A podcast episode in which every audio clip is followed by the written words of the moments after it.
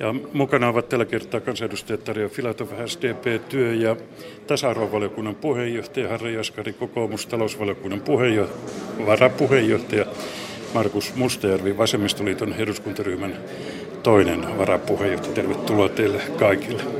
Kerrottakoon tämän pöydän ulkopuolelta, että parhaillaan tuolla eduskunnassa ihan kohta käsitellään hyvin kuumaa kysymystä, eli esillä tulee muun muassa jätevesiasetuksen kumoaminen. Se on tietysti aika paljon. Ja sitten toisaalla täällä Sibelius Akatemian talon neljännessä kerroksessa tänään käyty kuumaa keskustelua tänäänkin tarkastusvaliokunnan kokouksessa. Siellä käsitellään Finavien vanhan johdon johdannaskauppojen sotkua ja siitä sitten myöhemmin uutislähetyksissä. Mutta mennään, ennen kuin puhumme ihan varsinaisesti tästä työllisyyskysymyksistä, puhutaan siitä ihan kohta. Sitä ennen palataan eiliseen eduskuntakeskusteluun, jonka aiheena oli kansalaisaloite rikokseen syyllistyneen ulkomaalaisen kartoittamisesta. Ja aloitteen eduskunta ehti jo eilen hylätä, mutta eilisessä Ylen A-studiossa suojelupoliisin yksikön päällikkö Kari Harju kommentoi viime päivien edelleen kärjistynyttä tilannetta vastaanotto, vastaanottokeskusten läheisyydessä. Hänen mukaansa väkivaltaiset yhteenotot ovat edelleen poikkeuksellisia ja turvallisuuden suhteen eniten huolta aiheuttaa riittävä tiedonkulku sekä poliisien resurssien riittäminen. Ja keskustelu on herättänyt paljon kysymys siitä, että onko Suomeen syntymässä suuri joukko paperittomia ihmisiä, muun muassa heitä, jotka ovat saaneet kielteisen päätöksen turvapaikkahakemuksensa. Mitä tämä turvapaikkatilanteeseen liittyvä tilannekuva kokonaisuudessaan näyttää teistä? Aloitetaan Tarja Filat. No, mun mielestä meidän kannattaa niin kuin omilla päätöksillämme tehdä kaikki se, että voidaan ehkäistä ison paperittomien joukon syntymistä. Et musta on ollut surullista, että meillä on ollut tiettyjä lakeja, jotka on ohjannut tähän suuntaan. Eli esimerkiksi se, että jos ihminen ei saa turvapaikkaa, hän ei saa virallista oleskelulupaa, mutta sitten jostain syystä häntä ei voi karkottaa myöskään kotimaahansa, niin meille on ihan laillisesti syntynyt tämmöinen joukko, joka voi olla paperittomana tässä maassa. Ja kun näillä ihmisillä ei ole toimeentulon mahdollisuutta, niin riski siihen, että he ajautuvat hyväksikäytetyksi tai jopa itse rikollisin tai harmaan talouden keinoin oman elantonsa ansaitsijoiksi, niin on suuri. Harri mun mielestä nyt keskitytään hyvin ajankohtaiseen kysymykseen. Esimerkiksi Saksassahan on jo ilmeisesti noin 130 000 ihmistä tietyllä tavalla kadonnut, ei tiedä, että missä, missä päin yhteiskuntaa he ovat. Ja tässä vaiheessa meidän täytyisi aidosti keskustella esimerkiksi niistä ihmistä, jotka on annanut todellakin turvapaikkaa, mutta saavat kielteisen päätöksen. Mitä tapahtuu seuraavaksi? ja, ja millä tavalla tätä hommaa viedään eteenpäin, koska he on juuri se riskiryhmä, juuri mitä Tarja Filatov sanoi. Nyt on aika keskustella, mutta keskustella sitä sillä tavalla, että siinä ei ole niin kuin tunnetta mukaan, vaan aitoa tietoa ja faktaa ja vertailutietoa myöskin muista maista. Markus Muster. No näitä asioita on keskusteltu täällä eduskunnassakin aika tavalla ulko- ja turvallisuuspoliittisen selontekoon, osin puolustusselontekoon ja myöskin sisäisen turvallisuuden selontekoon liittyen. Ja, ja kaikkihan nämä, jotka eivät ole kirjoissa ja kansissa, josta ei tiedetä minne he ovat menneet, eivät suinkaan ole rikollisia. He ovat joskus lähteneet käymään naapurimaassa, he ovat saattaneet turhautua, osa on, osa on voinut palata jo omaa reittiään lähtömaahansa, mutta on aivan selvää, että jos tämä saa vähänkään niin kuin järjestäytyneen rikollisuuden muotoja tai että tulee viestejä edes siitä, että heitä pyritään aktiivisesti rekrytoimaan, niin uskon, että suomalaisilla turvallisuusviranomaisilla vielä tässä vaiheessa on kohtuu hyvät toimintaedellytykset, mutta kyllä tilanne on ja, ja riski on todellinen, että, että siihen, se pitää ottaa kyllä ihan tosissaan huomioon. Puhutaan sitten työllistymisestä ja työllistämisestä. Viime viikkoina on tässä syntynyt aikamoinen keskustelu muun muassa palkkatuesta. Siis että jollain konstilla tuettaisiin matalapalkka-alojen syntyä. Ja lisäksi hallitus on antamassa lähiaikoina esityksen perustulomallikokeilusta. Työtä pitäisi ottaa vastaan matalemmilla palkoilla, kun työehtosopimuksissa on. Näinkö syntyy uusia työpaikkoja? Aloitetaan nyt Markus Musteeri kyllähän todellinen ongelma on se, että otetaan vaikka esimerkiksi tämä pääkaupunkiseutu, niin jos täällä on sellainen perhe, joka on tehnyt lapsia, hankkinut asunnon, monemmat voivat vanhemmista olla töissä, niin he joutuvat jo nykyisellään, nykyisellään todella keplottelemaan, että perhe tulee tulee toimeen. Ja jos luodaan semmoisia mekanismeja, että ne ohjaavat ja itse asiassa pakottavat pitämään palkat niin alhaisina, että ihminen ei voi sillä selvitä, niin, niin se tarkoittaa, että ongelmiin joutuvat monet muut kuin suoraan se kohderyhmä, jota varten tämä matalapalkkamalli on rakennettu. Ari Jaskari. No ainakin nyt on todettu se, että nykyinen malli ei toimi. Meillä on todellinen massatyöttömyys ja entistä enempi ihmisiä syrjäytyy. Eli meillä on näky- nykyään tällä hetkellä vaihtoehtona pääosin joko työ tai työttömyys. Ja jos me päästäisiin niin kuin rakentamaan sellaisia malleja, jossa ihmiset osallistuvat niin kuin yhteisöön, osallistuvat työhön, jopa sellaisella kombinaatiolla, että siellä on ö, työpalkka ja osittain sosiaaliturva yhdessä. Nythän on keskusteltu vaikka ansiosidonnaisen käyttämistä työhön tai, tai tuota peruspäivärahan käyttämistä, työmarkkinatuen käyttämistä työhön. Tällä hetkellä yhteiskunta suuntautuu passiivisuuteen ja aktiivisuuteen. Ja sen takia meidän pitäisi olla hyvin avoimia myöskin tämän tyyliselle kuin perustulo- tai perustilimallille, jossa tämä sosiaaliturva ja työ uudistetaan, koska se on reitti myöskin työelämään. Tarja Filatov, miltä tämä näyttää? No mä olen varmaan se ihminen, joka tässä talossa kiihkeimmin on puolustanut palkkatukirahoja niin kuin erilaisissa vaiheissa sen takia, että mä itse näen niin, että meidän osan ihmisten tuottavuus jostakin syystä on sen verran alhainen, että he ei avoimille työmarkkinoille markkinaehtoisesti työllisty. Ja mä itse näen parempana sen, että tuetaan työnantajaa siinä palkkaamisessa kuin sen, että ihminen käy töissä, mutta siitä työnteosta ei tule hänelle toimeentuloa. Ja hän on sitten monen muun tuen kautta riippuvainen riippuvainen. Eli ennemmin niin, että se työ tarjoaa tuettuna toimeentulon kuin niin päin, että ihminen käy töissä ja on köyhä ja joutuu sen lisäksi hakemaan toimeentulotukea. Ikävä kyllä meillä näitäkin ihmisiä jo on ihan markkinaehtoisessa työssä. Niin, tähän voi oikeastaan Tarja Filatovin äh, aidosti jatkaa, että Mä en tiedä, koska me saataisiin tämä kannustinloukut purettua. Sitten on pyritty saamaan vaikka kuinka kuinka paljon. Ja, ja kun koko se imakykin tulee ja se tosiasia on, että sun ei kannata lyhyesti mennä töihin, niin se muuttaa koko asennetta. Ja nythän me voitaisiin tehdä vaikka, vaikka esimerkiksi se työttömän verokortti, jossa se aina tietää, kun sen tienaa, niin 50 jää aina käteen. Ja sitten viranomaiset huolehtii se, että sosiaaliturva ei mene niin kuin sen ylitteen, että yhtäkkiä sulla jää vähempi käteen. On ihan perusteltu syy kysyä, että onko Suomessa tietoisesti luovuttu pohjoismaisesta aktiivisen työllisyyspolitiikan mallista. Jos katsoo mitä on tilanne, meillä on yli 128 000 pitkäaikaistyötöntä ja heistä puolet jo on ollut työttömänä yli kaksi vuotta. Niin, niin kysymyksen voi asettaa niinkin päin, että onko tarkoituksella luotu tällainen tilanne, että osa työttömistä on jo niin ahtaalla, että heidän on pakko ottaa ehdolla millä hyvänsä mitä työtä tahansa vastaan. Ja sitten sitä kautta pystytään vaikuttamaan yleiseen palkkatasoon tähän kannustinloukkuun, jos mä oon Jaskarin kanssa täsmälleen samaa mieltä, että me ollaan pitkään ponnisteltu näiden asioiden kanssa. Ja aina kun me saadaan yksi ongelma ratkaistua, esimerkiksi työttömyysturvassahan järjestelmä on aika lailla kunnossa. Sä saat puolet itsellesi aina kun sä tienaat ja sulla on jopa se 300 euron vapaa-osa nykyään. Mutta sitten kun on monen turvan varassa, niin silloin tämä ongelma tulee. Sitten se on toimeentulotuki tai asumistuki. Ja mä uskon, että nykyteknologialla me voidaan luoda älytili, joka laskee yhteen erilaiset sosiaaliturvat ja sen jälkeen huolehtii ja klieraa sen systeemin, jonka jälkeen työstä jää aina kohtuullinen summa myös ihmiselle itselleen, joka sen työn tekee. Hallitus on tehnyt jo koko lailla paljon työllistämisen ja työllistymisen edistämiseksi. Muun muassa koeaikoja pidennetään, määräaikaisuuksien perusteita lievennetään pitkäaikaistyöttömien kohdalla. Ansiosidonnaisen työttömyysturvan leikkaus sadalla päivällä. Työttömyysturvaan tulee aktiivikäyttö. Puhutaan tästä ansiosidonnaisen työttömyysturvan esitetystä leikkauksesta.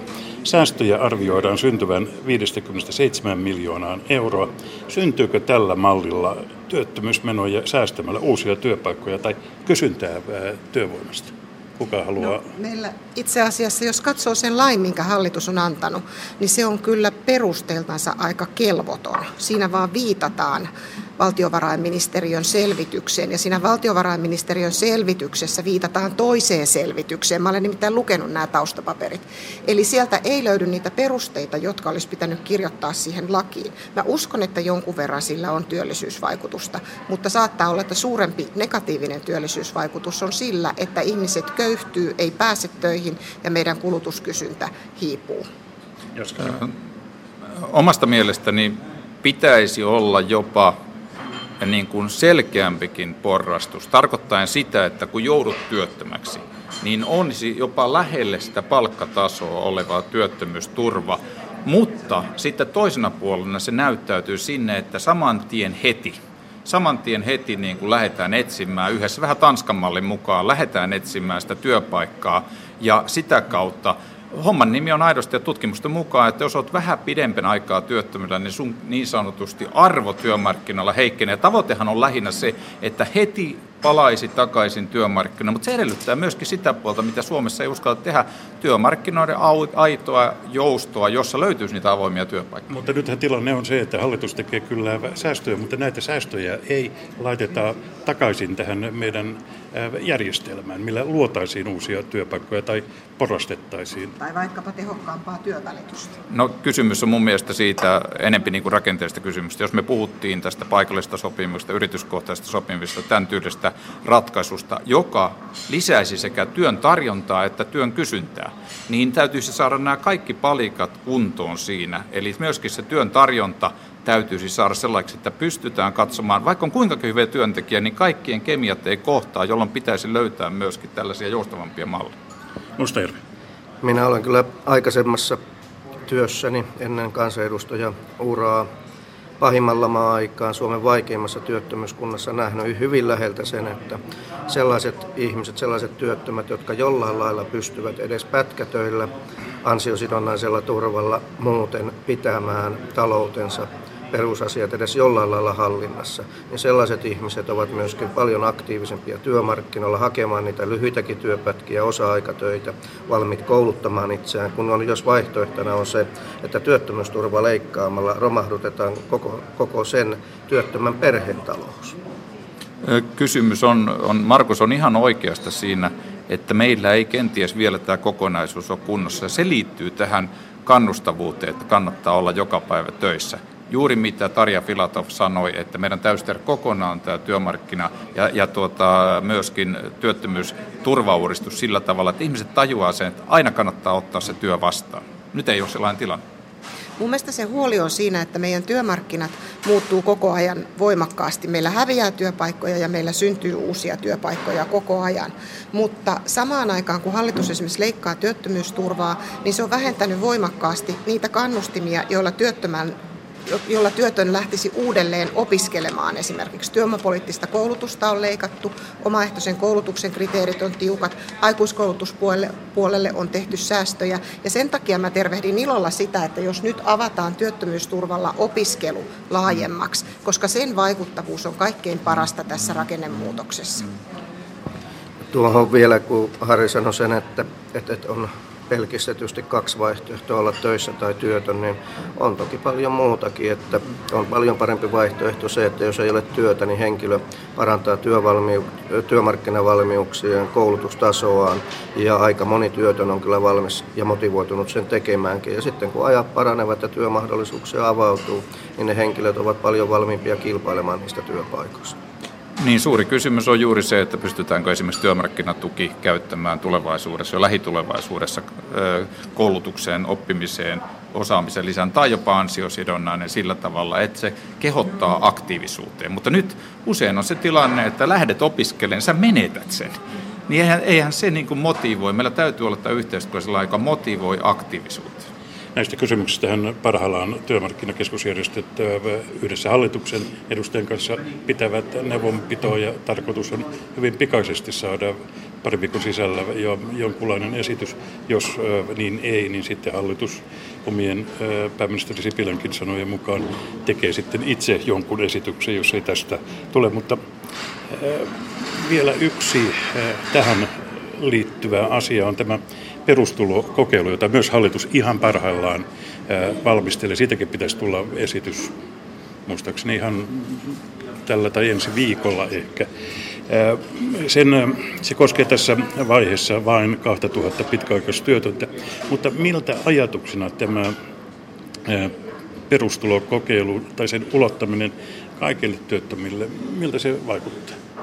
Mun mielestä tässä kokeilussa on se hyvä, että me saadaan tavallaan kaksi verrokkiryhmää, jossa toinen saa tehdä tavallaan vapaasti mitä haluaa ja pystyy ansaitsemaan sen työmarkkinatuen päälle ja toinen sitten on näiden meidän perinteisempien toimenpiteiden piirissä. Mutta perustuloksi mä en tätä koskisi, kutsuisi, että musta on enemmänkin tämmöinen työmarkkinatukikokeilu. Mutta toivon, että hallitus korjaa tässä pohjaesityksessä olevan valuvian, joka lähtee tällä hetkellä siitä, että jos sä saat toimeentulotukea, niin se leikkautuu ihan kuten ennenkin. Jos sä saat asumistukea, niin se leikkautuu ihan kuten ennenkin. Eli tämä kannustavuusidea ei toteudu niiden ihmisten kohdalla, joilla ei ole hyvä tulosta puolisoa. Mutta ne, joilla on hyvä tulonen kumppani, jonka kanssa asuu, niin he pääsevät kyllä nauttimaan näistä kannustushedelmistä. Mun mielestä meidän pitäisi kaikki katsoa sen yksilön näkökulmasta, tässä tapauksessa sen työttömän näkökulmasta, millä motivaatiolla hän lähtee tekemään töitä lyhyesti tai pitkemmin. Ja, ja mun mielestä tässä perustulossa, ei, perustulokokeilussa näitä elementtejä ei ole aidosti annettu nyt. Ja, ja kysymys on siinä, että todellakin tapahtuu, että sä saat tietyn perustulon, mutta sitten taas anotaan niitä toimeentulotukea, asumistukea ja muuta vastaavaa. Pitäisi olla sellainen summa, joka olisi järkevän tasoinen ja sitten jokaisesta päivästä olisi aina järkevä saada lisää sitten. Ja tällä hetkellä se ei toteudu. Mun mielestä pitäisi aidosti uudestaan vielä miettiä, mikä se järkevä malli, joka toisi aitoja tuloksia, jota voisi kokeilla sitten isompia ryhmää myöskin. Puhutaanpa sitten perustulosta tai kansalaispalkasta tai jostain muusta mallista, niin käsitteiden kanssa pitää olla hyvin tarkka, sillä helposti puhutaan aivan eri asiasta keskustelijoiden kanssa.